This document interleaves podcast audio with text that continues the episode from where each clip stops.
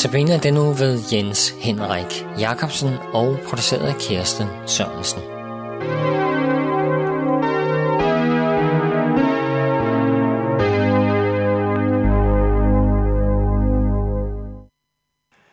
Vi er i det, som vi kalder for den stille uge, ugen herop til påske, og det præger også mine notabene udsendelser i denne uge. Jeg har valgt en samlet overskrift, som hedder Vejen eller På vej. Og i aften der vil vi følge Jesus på hans sidste stykke, før han nåede byen Jerusalem. Han er nået til landsbyerne Betania og Betfage, og nu skal han ned af Oliebjerget for så at gå ind af, gennem en af byportene til Jerusalem. Og det sidste stykke vej fra byerne Betania eller Betfage og på vejen ned ad Oliebjerget, der valgte Jesus at ride. Og vi vil læse fra Lukas evangeliet kapitel 19 fra vers 28 om Jesus sidste stykke på vejen ind til Jerusalem. Efter at have sagt det, gik han videre på sin vej op mod Jerusalem. Da han nærmede sig Betfage og Betania ved det bjerg, som hedder Oliebjerget, sendte han to af disciplene afsted og sagde, Gå ind til landsbyen heroverfor. Når jeg kommer ind i den, vil I finde et føl, som står bundet, og som ingen nogensinde har siddet på. Løs det og kom med det. Og hvis nogen spørger jer, hvorfor I løser det, skal I svare, Herren har brug for det. De to disciple gik, og de fandt det sådan, som han havde sagt det. Mens de var ved at løse følget, spurgte dets ejere dem, Hvorfor løser I følget? De svarede, Herren har brug for det. De kom så hen til Jesus med følget og lagde deres kapper på det og lod Jesus sætte sig op. Og hvor han kom ridende, bredte folk deres kapper ud på vejen. Da han allerede nærmede sig vejen ned ad Oliebjerget, begyndte hele discipleskaren glad at prise Gud med høj røst for alle de mægtige gerninger, de havde set. De råbte, Velsignet være han, som kommer, kongen i Herrens navn, fred i himlen og ære i det højeste. Nogle farisæer i skaren sagde da til ham, Mester, sæt dine disciple rette. Men han svarede, Jeg siger jer, hvis de tiger, vil stenene råbe. Lukas evangeliet fortæller, at Jesus red på et føl. Matthæus evangeliet fortæller, at det var et æselføl. Og det må nok gå ud fra, at det var. To af disciplene får besked på at gå ind i en af landsbyerne, Betania eller Betfage, og der skal de finde et føl, som står bundet. Og de skal tage det med den begrundelse, at Herren har brug for det. Et lidt dristigt forhavende kan vi synes, bare at de sådan skulle tage en fremmed mands føl. Om det var aftalt med ejeren på forhånd, det ved vi ikke helt. Men i hvert fald, de finder følget og tager det med den begrundelse, at Herren har brug for det. Og så valgte Jesus at ride ned ad oliebjerget på det her æselføl. Hvorfor valgte Jesus at ride på følget? Ja, også her er der et stykke opfyldelse. Det er en opfyldelse af en profeti fra Zakarias' bog. I Zakarias' bog står der et sted, Bryd ud i jubel, Sions datter. Råb af fryd, Jerusalems datter. Se, din konge kommer til dig, retfærdig og sejrrig, sagt modig, ridende på et æsel, på en æselhoppes hoppes føl. Her er det i denne gamle profeti fra Zakarias' bog, der er der profeteret om, at en gang skal der komme en konge, som kommer ridende på et æsel. Egentlig lidt paradoxalt. En konge på et æsel. Et æsel, det var ellers den fattige mands trækdyr. Der var slet ikke noget kongeligt over æslet.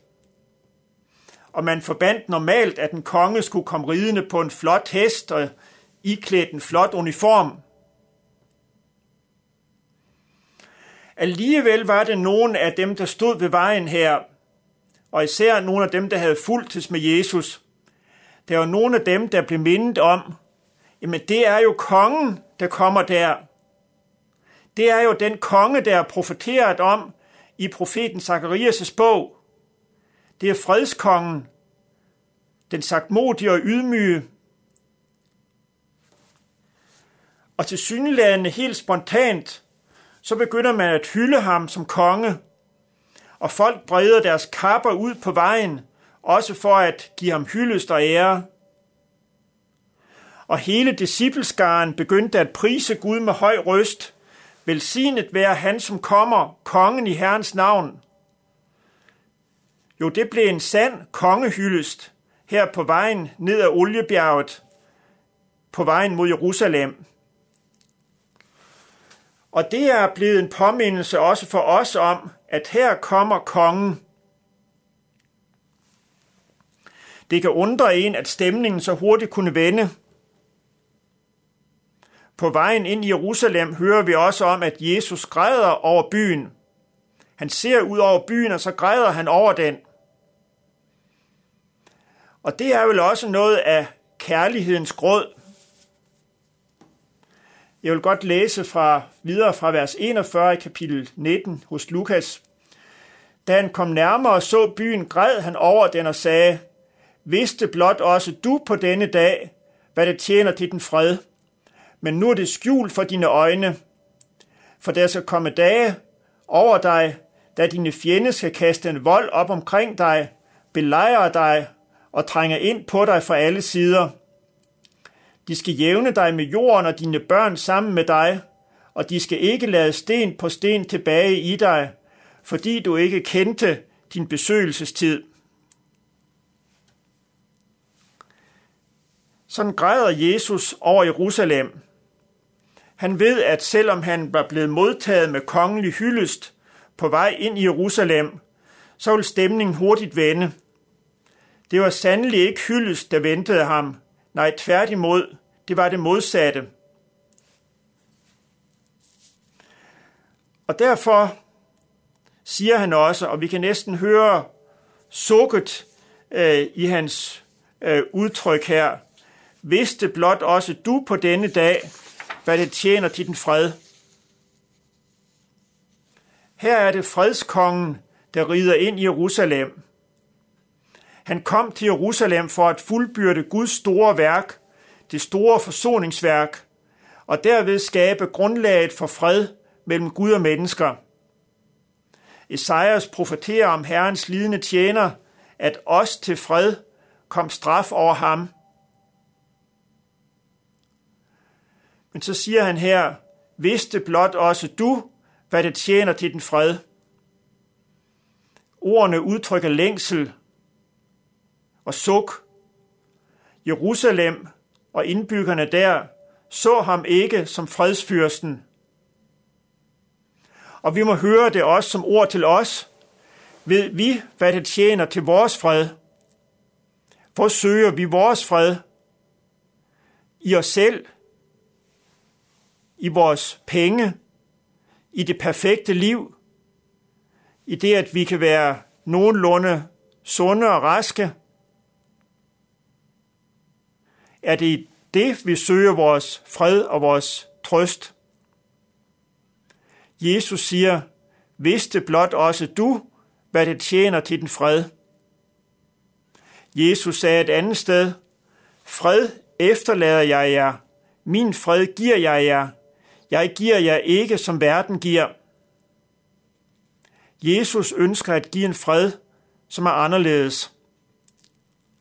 Han lignede en svag konge, da han red ind i Jerusalem på et æselføl.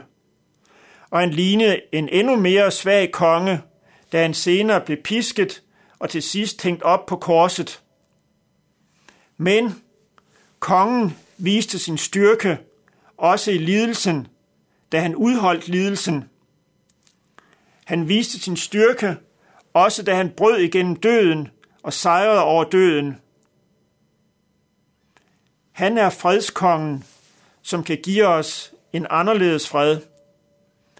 Måtte vi så vide, hvad det tjener til vores fred.